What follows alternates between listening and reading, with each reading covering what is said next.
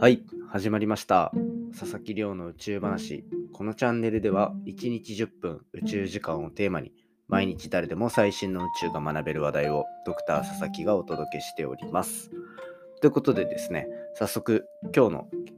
本題紹介させていただきたいと思うんですが、今日は国際宇宙ステーションで袋型のこう袋の中で野菜を育てる実験こちらっていうのが実施されているというようなそんなお話をさせていただきたいと思っております。で今回紹介するのはその宇宙空間でどうやって野菜を育てるかっていうところの課題に真剣に向き合うそんな実験になっていて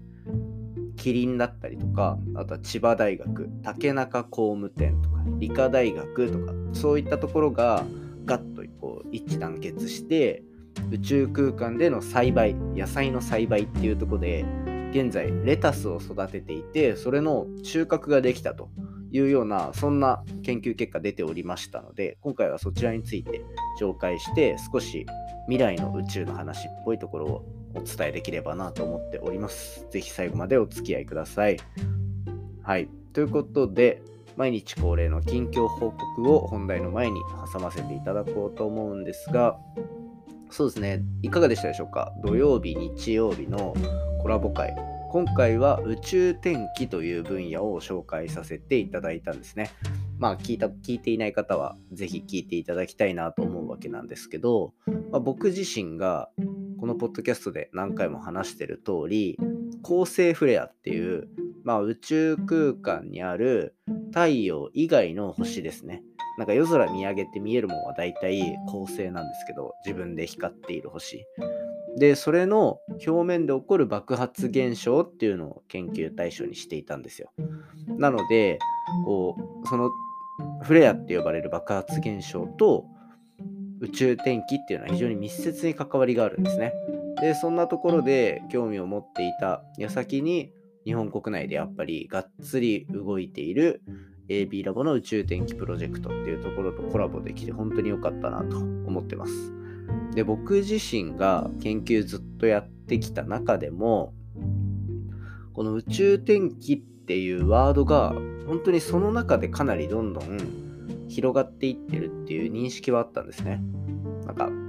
宇宙空間で人が滞在するっていうところがリアルになってきたからこそ宇宙空間での環境の話とかっていうのは多分重要性も増してきてるし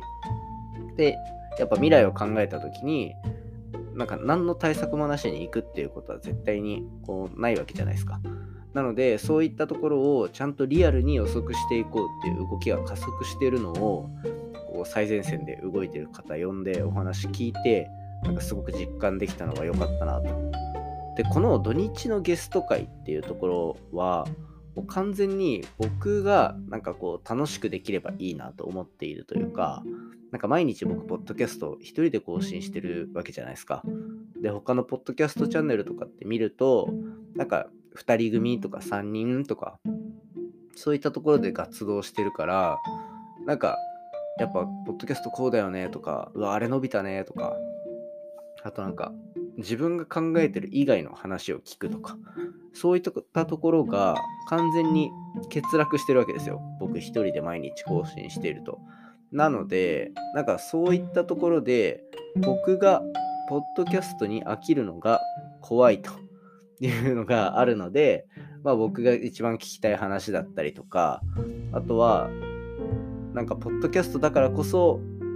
お話しできる相手とかそういった方々と話できて単純に僕がポッドキャストを楽しめればいいかなと思ってやっているのでまあそこら辺の土日の部分っていうのはあの結構面白いコンテンツは用意するつもりではいますがそんな感じで多めに見ていただければと思っております。ということでですね、まあ土日結構面白い仕上がりになってるので聞いていただきたいなと思っておりますね、宇宙天気。絶対今後いろいろと注目度は上がってくる分野になりますし、やっぱ朝ドラで特集されたって相当すごいと思うんですよね。なので、そういったところの売り方うまいなっていうのを感じていただけたら嬉しいなと思っております。ということで、まあ、そんな感じで土日のポッドキャストいろいろ振り返りましたが、早速本題いきたいと思います。今日の本題は、国際宇宙ステーションで世界初となる袋の中での野菜の培養っていうところの実験が行われているというお話をさせていただきたいと思っております。で、今回の研究内容なんですが、ざっくり言うと、まあ宇宙空間に今後人間は絶対に生活してくることになるだろうと。で、その中で食料っていうのは補給するだけじゃなくて、現地で栽培していかないとどうしてもこう間に合わないだろうっていうところがあり、なので、こう JAXA だったりとか、竹中工務店、キリンホールディングス、で千葉大学、理科大学とかいうところが協力して、小スペースなおで、なおかつこう衛生的にも綺麗な環境で野菜が栽培できる環境はないかというところで始めた実験になるんですね。で、今回は本当に文字通り、なんかビニール袋じゃないですけど、なんか袋の中に、まあそれこそ種とか、そういう培養するためのものが入っていて、それを宇宙空間に持っていって、で、その袋の中で植物を増殖させるっていうところが特徴なんですね。で、これをやることによってどういうメリットがあるかっていうと、これはこう地上で野菜を育てたことがある方はなんとなくわかるかなと思いますし、イメージもしやすいかなと思うんですけど、普通にやったことない方も。あの外気に触れるというか、そのためだけの環境じゃないところだと、やっぱ菌が入ったりとか、まあ、害虫、まあ、虫が宇宙空間にいるかって問題はありますけど、まあ、害虫とか、そういうのがあったりすると。あとは、周りの環境に依存しすぎてしまうと、収穫高っていうところに結構影響が出るっていうのもあったりするんですね。そんな感じで、いきなりなんか宇宙空間で、例えばこう栽培スペースを作るってなると、供給のペースっていうところが安定しない可能性もあるなんていう懸念があったりするんですね。っていったところでじゃあどうやってコンスタントに食料の供給ができるのかだったりとかあとはこう安全にできるのかっていうとこがいろいろ工夫された結果今回提案されたのは袋の中本当にビニール袋みたいなところの中で培養して野菜をそのまま育てようというようなところですね。でそういうふうになるとまあその衛生面が良かったり匂いがしなかったりだけじゃなくてメンテナンスが非常にしやすいらしくですねあのプラスで宇宙空間に物を持っていくってこれが実は一番コストがかかるんですよね。なんでかっていうとこう地上から宇宙空間に出るためには重力に引っ張られてる私たちのこの状況を打破しなきゃいけないっていうのがあるので宇宙空間に出ていく時のその重力を引きちぎる能力これによって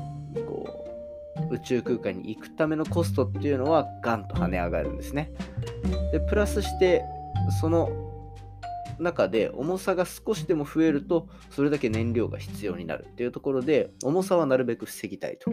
いうところになると出来上がっているものを持っていくよりも本当に種という種の状態のままこう宇宙空間に持っていってでそれで現地で成長させる方がコスト的にも抑えられるっていうところがあるんですね。まあ、そんな感じでいろんな利点があるなというところで袋の中でこう野菜を栽培するという実験が今年2021年の8月27日から1週間前ぐらいの10月13日までの48日間で行われたんですね。これなんか袋の中に入れる培養液を入れたりとか、あとは空気をこう入れ替えたりとか、まあ、そういったところで、と、実験を行っていたと。で、その結果ですね、えーと、9月10日には、8月の27日にスタートして、9月10日にはこうレタスの葉っぱが出てきたりとか、で、その後成長を続けてて、実際に収穫にも至ったというようなところが、今回報告されております。で、というところで、まあ、実際に袋の中で衛生的な環境の中、レタスを作ることができるというところは今回の実験で確認されたものの、まだ育成したレタスの、まあ、実際の品質だったりとか、あと培養液とか、えーと、そもそもの育成の様子ですねそういったところの記録っていうのを回収していってじゃあどのあの育て方が一番ベストだったのかっていったところを今後どんどん評価していくような形になるそうです。まあ、こういう実験っていうのは基本的には1回でじゃあこれが正解だっていうところにはならないもののこういった成功体験っていうところがじゃあ次はもっとここで例えば光の当て方変えてた方が伸びてたよねとかそういったところが出てくるはずなので私たちのこう宇宙空間で滞在するないしは生活するなんていったところそこにと供給される野菜の実験が今進んでいる可能性があるというところで未来をこう妄想しながら今日のお話聞いていただけたら嬉しいなと思っております。で、まあ、今回の実験によって将来的にはウイルスフリーな苗の育成だったりとか、まあ、惑星での長期滞在っていったところを支える基盤になりそうなので今後もぜひこう続報があれば紹介していければなと思っております。そんな感じで今日は国際宇宙ステーションの中で実施されていた袋の中でレタスを育てるというようなそんな実験紹介させていただきました。今回の話も面白いなと思ったらお手元のポッドキャストアプリでフォロー、サブスクライブよろしくお願いいたします。番組の感想や宇宙に関する質問については Twitter のハッシュタグ宇宙話宇宙が漢字で話がひらがなになってますので興味がある方は覗いてみてくださいそれではまた明日お会いしましょうさようなら。